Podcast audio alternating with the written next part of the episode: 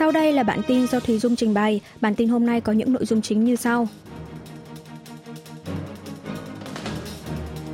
Bắc Triều Tiên phóng tên lửa từ tàu ngầm gần thành phố Simpo sáng ngày 12 tháng 3. Vụ phá sản SVB của Mỹ chỉ ảnh hưởng một phần nhỏ đến thị trường tài chính Hàn Quốc. Đảng đối lập chỉ trích chính phủ Hàn Quốc đang tẩy não người dân về vấn đề cưỡng ép lao động thời chiến.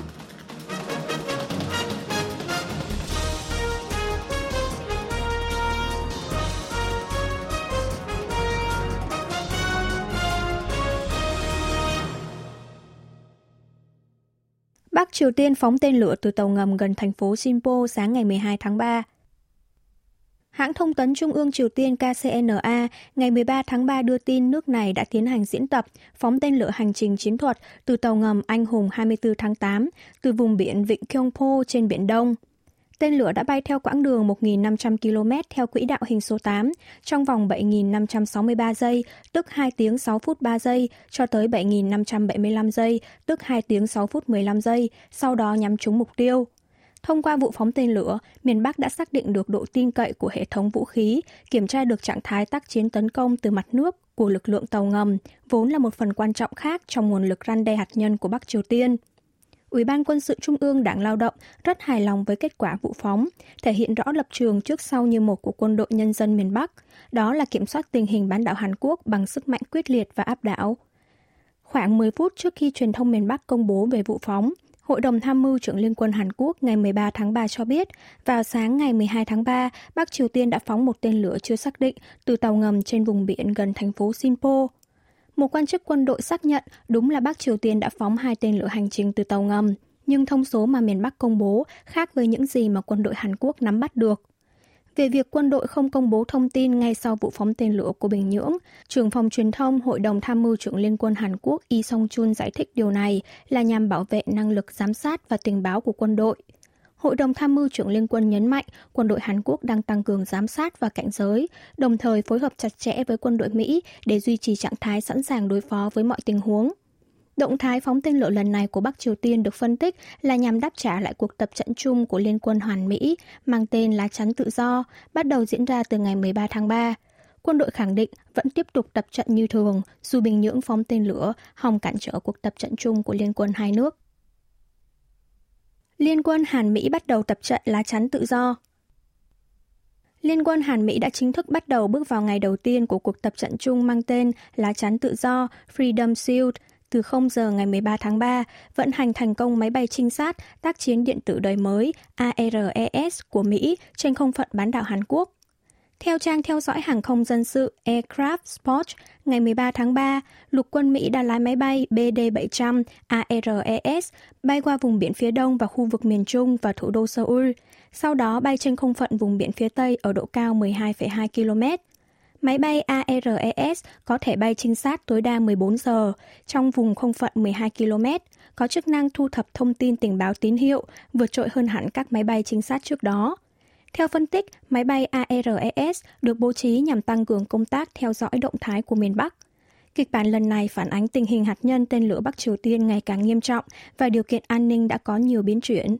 Trước đó, từ ngày 6 đến ngày 10 tháng 3, hai nước đã tiến hành cuộc diễn tập quản lý khủng hoảng CMX như một cuộc diễn tập sơ bộ, rồi bước vào cuộc tập trận chính thức lá chắn tự do gồm hai phần, một là phòng thủ, hai là đánh đuổi và ổn định an ninh khu vực miền Bắc. Tuy nhiên, trong đợt diễn tập lần này, hai nước sẽ tập trận chung và phần hai nhiều hơn.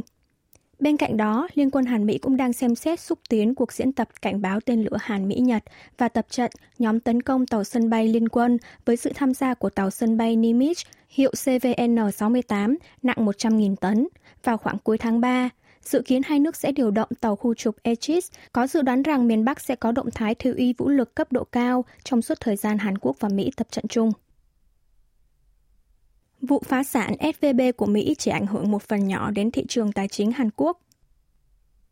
Trong cuộc họp của các chuyên viên phụ trách xuất khẩu và đầu tư ngày 13 tháng 3, Phó Thủ tướng phụ trách kinh tế kiêm Bộ trưởng Kế hoạch và Tài chính Chu Kyung Ho cho biết, hiện có nhiều luồng ý kiến nhận định rằng vụ phá sản ngân hàng Mỹ Silicon Valley Bank SVB sẽ không trở thành rủi ro lớn, gây ảnh hưởng đến thị trường tài chính và kinh tế toàn cầu. Ông Chu nói rằng các cơ quan chức năng gồm Bộ Tài chính Mỹ đang ứng phó nhanh chóng như đưa ra biện pháp bảo vệ nguyên vẹn mọi khoản tiền ký gửi tại ngân hàng SVB bất kể kỳ hạn. Tuy nhiên, Phó Thủ tướng Chu nhận định thị trường tài chính và nền kinh tế thực của Hàn Quốc có thể gặp một số ảnh hưởng xấu do tình hình sắp tới còn nhiều bất ổn. Do đó sẽ cùng các bộ ngành hữu quan tăng cường theo dõi theo thời gian thực và ứng phó kịp thời để giảm thiểu các nguy cơ tiềm ẩn. Cũng trong ngày 13 tháng 3, Ngân hàng Trung ương Hàn Quốc BOK cũng đã có buổi họp kiểm tra tình hình kinh tế hiện nay. Theo Phó Thống đốc BOK Y Sưng Hơn, vụ phá sản trên sẽ không gây ra nguy cơ lớn đến hệ thống tài chính Mỹ, tuy nhiên có thể gia tăng biến động của thị trường tài chính thế giới, tùy theo ảnh hưởng đến tâm lý đầu tư và chỉ số giá tiêu dùng CPI. Do đó, BOK sẽ theo dõi kỹ lưỡng ảnh hưởng của vụ phá sản lên giá cổ phiếu, tỷ giá hối đoái và lãi suất trong nước để đưa ra các giải pháp thích hợp để bình ổn thị trường.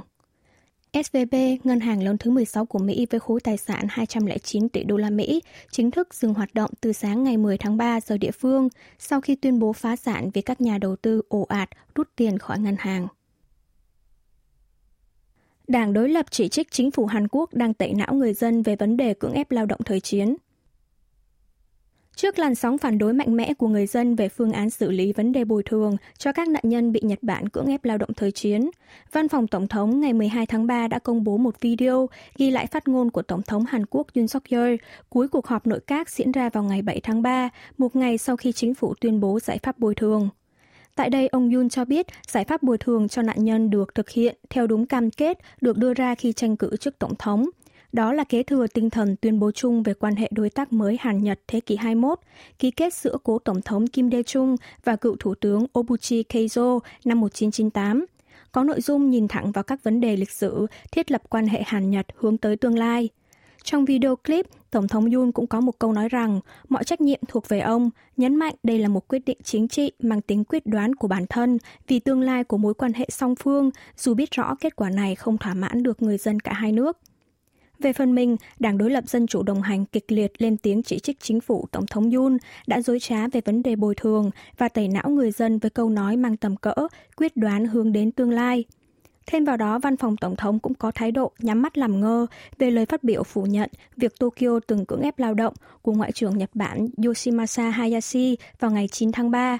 Hiện bài toán quan trọng của Hàn Quốc trong cuộc họp thượng đỉnh sắp tới với phía Nhật Bản là kêu gọi sự hưởng ứng một cách thành ý từ Tokyo vì tương lai của hai nước.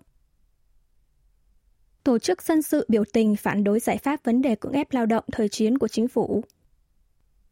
Tổ chức dân sự mang tên Hành động vì công lý lịch sử và hòa bình Hàn Nhật chiều ngày 11 tháng 3 đã tổ chức biểu tình tại quảng trường trước tòa thị chính Seoul, yêu cầu chính phủ rút lại ngay lập tức giải pháp vấn đề cưỡng ép lao động thời chiến. Những người tham gia biểu tình đã dơ cao các tấm biển mang dòng chữ giải pháp hèn hạ về vấn đề cưỡng ép lao động thời chiến không có hiệu lực đồng thời hô vang yêu cầu Nhật Bản phải hối lỗi và bồi thường về hành vi cưỡng ép lao động thời kỳ đô hộ thực dân. Tổ chức dân sự này ước tính đã có hơn 10.000 người tham gia biểu tình, trong khi ước tính của phía cảnh sát là hơn 5.000 người.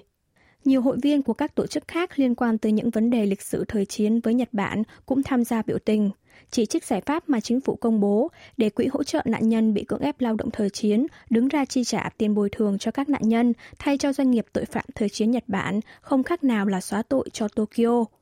Tổng thư ký Hội Thánh Tin lành Hàn Quốc Yi Hong Chong chỉ trích giải pháp của chính phủ một lần nữa trà đạp lên sự tôn nghiêm lịch sử của dân tộc, để lại một vết nhơ không thể gột rửa trong ký ức của các thế hệ hôm nay và mai sau. Tổ chức dân sự trên có kế hoạch tổ chức tiếp biểu tình vào ngày thứ Bảy hàng tuần sau hội đàm thượng đỉnh Hàn-Nhật dự kiến diễn ra vào ngày 16 tháng 3. Hàn Quốc dự kiến bỏ quy định đeo khẩu trang trên phương tiện công cộng từ ngày 20 tháng 3. Chính phủ Hàn Quốc sẽ mở cuộc họp của Ủy ban phòng chống tai nạn và quản lý an toàn trung ương Hàn Quốc vào ngày 15 tháng 3 tới, thảo luận về việc dỡ bỏ khẩu trang trên phương tiện công cộng –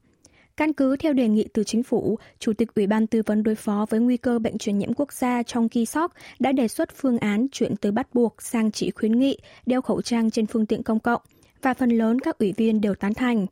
Theo đó, dự kiến sớm là từ ngày 20 tháng 3 tới, Hàn Quốc sẽ xóa bỏ quy định đeo khẩu trang trên phương tiện công cộng như xe buýt, tàu điện ngầm. Theo Chủ tịch Trong, việc chuyển sang chỉ khuyến nghị đeo khẩu trang trên phương tiện công cộng sẽ không gặp khó khăn lớn. Nếu dỡ bỏ quy định đeo khẩu trang trên phương tiện công cộng, thì người dân Hàn Quốc chỉ còn bắt buộc phải đeo khẩu trang tại cơ sở y tế và các cơ sở dễ lây nhiễm COVID-19. Chủ tịch Trong đề nghị người thuộc nhóm rủi ro cao vẫn phải tích cực đeo khẩu trang hoặc đeo khẩu trang tại các cơ sở dễ lây nhiễm cho tới khi đại dịch COVID-19 chấm dứt hoàn toàn. Tính tới 0 giờ ngày 13 tháng 3, Hàn Quốc ghi nhận 4.198 ca mắc COVID-19 mới, duy trì ngưỡng 4.000 ca 3 tuần liên tiếp, xét riêng trong các ngày thứ hai. Cơ quan phòng dịch nhận định số ca mắc vẫn sẽ dao động và duy trì ở quy mô tương tự trong thời gian gần. Seoul hoan nghênh Ả Rập Xê Út và Iran bình thường hóa quan hệ. Bộ Ngoại giao Hàn Quốc ngày 12 tháng 3 đã ra tuyên bố dưới danh nghĩa người phát ngôn, bày tỏ lập trường hoan nghênh việc Ả Rập Xê Út và Iran bình thường hóa quan hệ. Seoul kỳ vọng thỏa thuận đạt được lần này giữa hai nước sẽ góp phần xây dựng niềm tin và giảm nhẹ căng thẳng, đóng góp vào hòa bình và ổn định khu vực Trung Đông. Trước đó vào ngày 10 tháng 3 giờ địa phương, Ả Rập Xê Út và Iran đã nhất trí bình thường hóa quan hệ, mở lại đại sứ quán ở nước đối phương – Hai nước đã cắt đứt quan hệ ngoại giao từ năm 2016 sau vụ Ả Rập Xê Út thi hành án tử hình đối với một lãnh đạo Hồi giáo dòng Shia, bất chấp sự phản đối của Iran. Trong thỏa thuận đạt được lần này, hai bên nhấn mạnh về nguyên tắc tôn trọng chủ quyền lẫn nhau, không can thiệp vào vấn đề nội bộ của đối phương, thúc đẩy thực hiện Hiệp định Hợp tác An ninh ký kết năm 2001 và các thỏa thuận khác về thương mại, kinh tế và đầu tư. Quy mô xuất khẩu vũ khí giai đoạn 2018-2022 của Hàn Quốc tăng mạnh 74%.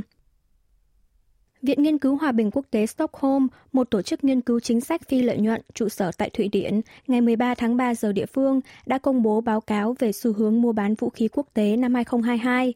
Theo đó, quy mô xuất khẩu vũ khí của Hàn Quốc trong 5 năm kể từ năm 2018 đến năm 2022 tăng mạnh 74%, chiếm 2,4% thị phần xuất khẩu công nghiệp quốc phòng thế giới, tăng mạnh so với khoảng thời gian 5 năm trước đó, 2013 đến 2017, với 1,3%. Tuy nhiên, Hàn Quốc tụt một hạng so với báo cáo một năm trước, giai đoạn 2017-2021, giữ vị trí thứ 9. Quốc gia nhập khẩu nhiều vũ khí từ Hàn Quốc trong giai đoạn 2018-2022 là Philippines với 16%, Ấn Độ với 13% và Thái Lan với 13%. Bản báo cáo nhận định phần lớn, 63% vũ khí Hàn Quốc được xuất khẩu sang các nước châu Á và châu Đại Dương, và nhu cầu của các nước đối với vũ khí sản xuất tại Hàn Quốc ngày càng tăng. Dẫn chứng là việc Ba Lan đã đặt hàng số lượng lớn từ Hàn Quốc trong năm 2022. Thêm vào đó, xét theo tình hình đặt hàng hiện tại thì đến sau năm 2023, số vũ khí mà Hàn Quốc bán ra nước ngoài sẽ gồm 136 máy bay chiến đấu, 6 tàu chiến, 990 xe tăng, 23 xe bọc thép, 1.232 đạn pháo. Đặc biệt, đây là quy mô xuất khẩu xe tăng và đạn pháo nhiều nhất trong 10 nước lớn về xuất khẩu vũ khí. Mặt khác, Hàn Quốc cũng là nước đứng thứ 6 về nhập khẩu vũ khí, chiếm 3,7% thị phần thế giới về nhập khẩu ở ngành công nghiệp quốc phòng giai đoạn 2018-2022. Trong đó nhiều nhất là vũ khí nhập khẩu từ Mỹ với 71%, theo sau đó là Đức 19% và Pháp là 7,9%. Hai rút khỏi cuộc đua giành quyền điều hành SM với Kakao. Hãng Kakao và Hype ngày 12 tháng 3 cuối cùng đã đạt được thỏa thuận chấm dứt cuộc đua giành quyền điều hành công ty giải trí SM kéo dài hơn một tháng qua. Kết quả là hai bên nhất trí Kakao sẽ nắm quyền điều hành SM, trong khi Hype sẽ hợp tác với Kakao ở lĩnh vực nền tảng. Phía Hype cho biết lý do dừng cuộc đua mua lại cổ phần SM là bởi thị trường cổ phiếu đã nóng lên quá mức và việc mua lại SM đã vượt quá phạm vi thích hợp. Kakao hiện đang mua lại cổ phần của SM với giá công khai là 150.000 won, 114 đô la Mỹ một cổ phiếu. Nên có thể hai nhận định nếu hãng này cố gồng mua lại cổ phần SM thì sẽ tự rước lấy thiệt hại. Trên thực tế, sau khi hai công ty này chạy đua giành quyền điều hành SM, cổ phiếu của SM đã xác lập mức cao kỷ lục nhiều ngày liên tiếp, tăng gấp gần hai lần trong vòng một tháng qua. Rốt cuộc, hai đã rút khỏi cuộc đua mà số vốn đòi hỏi lên tới 1.000 tỷ won trên 160 triệu đô la Mỹ, Cả hai công ty đều chung nhận định rằng phải giảm thiểu hỗn loạn trên thị trường. Ngày 3 tháng 3 vừa qua, tòa án ban lệnh cấm Kakao mua thêm cổ phiếu mới hoặc trái phiếu chuyển đổi của SM, khiến cho Hype hiện đang là cổ đông lớn nhất của SM ở thế có lợi hơn. Tuy nhiên, Hype gặp phải gánh nặng lớn trong việc mua thêm cổ phần của SM. Hype công bố mức giá mua lại là 120.000 won, 91 đô la Mỹ một cổ phiếu, nhưng thất bại sau đó Kakao nâng mức giá mua lại là 150.000 won, 114 đô la Mỹ trên một cổ phiếu, tuyên bố kế hoạch mua thêm tổng cộng 40% cổ phần của SM. Hiện tại, Kakao đang nắm giữ 4,91% cổ phần của SM, có nghĩa là để mua lại 35% cổ phần còn lại với mức giá này, hãng sẽ cần trên 1.200 tỷ won, 912,7 triệu đô la Mỹ. Trong khi đó, Hype cũng sẽ cần một khoản vốn đáng kể nếu muốn tiếp tục chạy đua mua lại SM với Kakao. Quý vị và các bạn vừa nghe xong bản tin của Đài Phát thanh Quốc tế Hàn Quốc KBS World Radio.